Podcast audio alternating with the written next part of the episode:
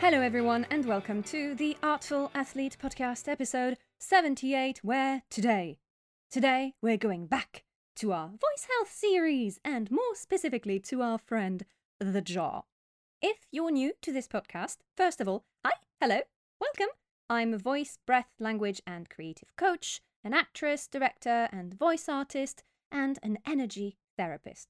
After a pretty horrendous experience this summer, I was diagnosed with periodontal illness and underwent guided bone reconstruction surgery. I help people dealing with jaw pain, periodontal illness, but also help people open and look after their voice in life and in art, no matter the medium of expression.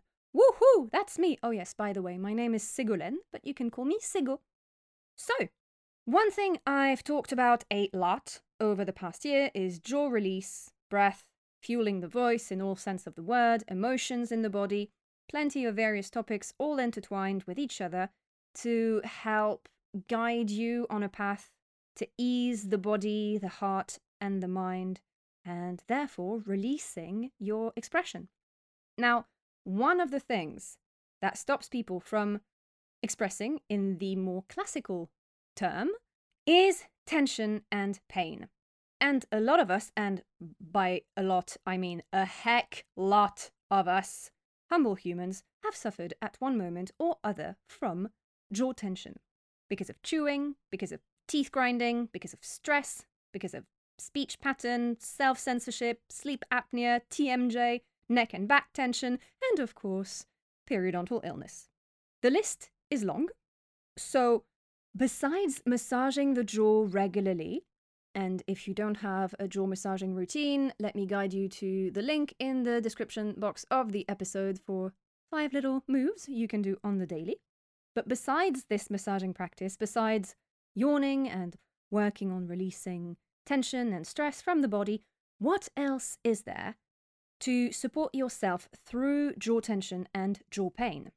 I've had a lot of practice over the years, but even more practice since August. So, here's my top five treatments I've experimented with, and they all get a huge seal of approval 10 out of 10, 100 out of 100, 10,000 out of 10,000 from me. So here we go. Number one physiotherapy. Yep, you heard me right. The physio isn't just here for your back, your legs, and whatnot. You can also ask your physio for a jaw release session. A good practitioner will ask you if you'd like it to be done externally or internally, meaning internally would be would mean having the practitioner place a couple of fingers on specific points inside the mouth, so inside the the jaw joint. So you'd be opening your mouth, they put a couple of fingers in there and press on a few specific areas. Externally, you get the gist. It's all happening on the surface, so massaging or pressing around the mandibular joint, so the jaw joint, the chin, by the cheekbones, around the ears, nape of the neck, etc. I've done both, and they each provide a great release, an incredible release. You have so much more space afterwards because obviously the tension has been eased and your muscles are warm from the blood flow that occurs from the manipulation. And if you've got a lot of tension built up in there, I can guarantee you it's the way to go. It's also not particularly pleasant. So, a kind reminder breathe through it, focus on your exhales to be long, on your inhales to be slow. But your physio should be able to guide you to find the right rhythm between them pressing and you breathing. They'll also be giving you some homework, so showing you which points you can press on and should activate on a regular basis in order to prevent for too much tension to build up there in the future. Going to someone for that type of treatment, I have found very helpful because sometimes we just don't want to do it ourselves. Like, I do have a massage practice on the daily and it's great, but there's some times where it would be good to have someone else do it for me on one hand and also, if you're at the beginning of this, and you're experiencing a lot of tension, when you press, it's going to feel painful and you might hold back in the amount of pressure that you're applying. So, going to someone, going to a professional, not just a random person around the corner, going to a professional to do this means that they're in control of how deep they're going to go into the movement. You're in charge, but they'll be controlling the action. So, strongly recommend. Going to a physio or someone else helps on a deeper level as well because it's someone else that's taking care of you, that's looking after you, you know? However, this doesn't mean you shouldn't be doing your homework as regularly as possible. Ha! Because, you know, I know where you're going with this, and no, no, because then you're just wasting the therapist's time and wasting your own time. You won't see progress. It's about doing the work regularly, as little as you can in that moment. You don't have to go ham every day, you don't have to do a practice every day, but as often as possible so that from one session to the next, you can actually see the progress. And speaking of treatment and being looked after by someone else, here's my number two acupuncture. Now, if you're scared of needles, uh, trigger warning, I'm going to describe a couple of things shortly, so feel free to fast forward for a few seconds. Acupuncture and dried needling help relieve so much tension in the body. I've received a few sessions before and after my surgery, and let me tell you, I had experienced acupuncture sessions for other purposes, for my neck, my back, uh, but also for hormonal issues and stress. But on the draw, it's magical. The therapist places a few needles around and inside your ears, in some specific areas on the face, and sometimes even on your hand and lower leg. As the needle is positioned in, you may feel a teeny tiny sensation, but then nothing. The needle is in place, it doesn't move. You may experience some muscular spasm, a flush of hotness in the area where the needle is in place, but that's because it's doing its job and creating a stimulating flow in the lymph and in the blood and in the muscles, and working with your lines of chi as well, providing deep healing. But other than that, the pain levels are a lot lower than that of pressure released through a massage.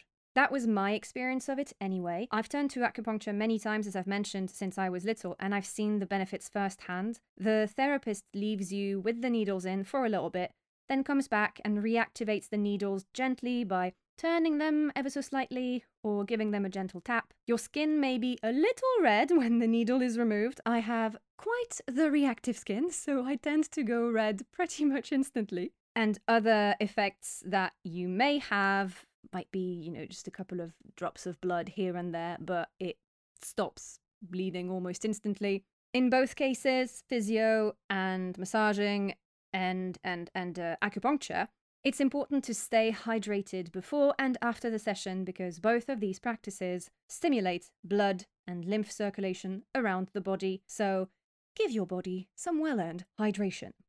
Number 3, gua sha and face rolling. Now, these two are a great complement to a massage, physio, or acupuncture appointment. When it comes to using a gua sha, which is a tooth shaped tool made of stone, traditionally jade. You can also find a practitioner to do it on you if you don't want to do it yourself. Personally, I've learned to use one through tutorials provided by gua sha practitioners online over the past few years. And with gua sha, you're applying a certain amount of pressure into a scraping or gliding movement, and this helps breaking teeny knots in the muscular chain, so it can feel a little crunchy and it stimulates the blood circulation once again. Don't press so hard that you break blood vessels, though. It's not the point. And make sure you have either a serum or a moisturizer, a lotion on the skin, and you're not doing it dry, because this is not great. Now, if you're experiencing severe periodontal pain, and by this, I mean bone pain, not muscular tension.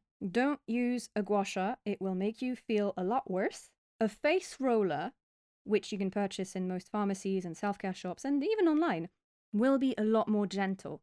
And if you want, I'd recommend keeping your roller stored in the fridge for extra bonus cooling points. When using your roller, you use either the small rolling part of it or the larger part of it, make sure to always travel upwards, so going from the chin to the temple, but following along the jawline. You press gently along, traveling upwards. And if there is acute pain happening, don't roll exactly where the pain is. Roll either above, so following the cheeks, or underneath, so you'd be rolling from below the chin all the way to that little corner of the jaw underneath the ear. Number four, clay treatment.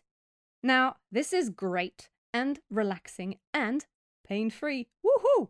But it does get a tad messy. So, all you need is clay, ideally green clay. You can purchase a bag of clay in chunks for this rather than the very fine powder because it will be a lot easier to handle. Wash your face first then in a bowl, you place a mix of your clay chunks and some lukewarm water until it forms a wet paste. You want the paste to be quite wet. And then you apply a thick layer, maybe like an inch thick layer, along the jaw or where you have pain.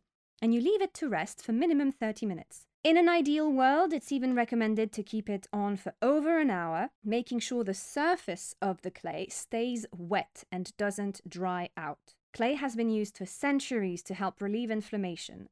Mixed with honey and water, it was used in earlier medicine as a plaster to seal wounds and keep it clean from bacteria, even though obviously they didn't know it was called bacteria. They just realized, huh, it seals the wounds shut and you don't get as much infection as you do when you don't put it on. So they knew something was afoot. There's a few other ways to use clay to support yourself during a painful episode, and actually as well to help with energy levels on a daily basis and other benefits. I think I'll end up doing a special episode just on clay because it's helped me a lot over the years, and uh, I haven't seen that much about it online in the English speaking world. So stay tuned, I'll come back with that. Clay special episode coming soon. And number five, number five, I think you're kind of expecting that one breathwork, SRT, and EFT. Breathwork, SRT, and EFT, breathwork, breathing practice, SRT, subconscious release practice, and EFT, emotional freedom technique.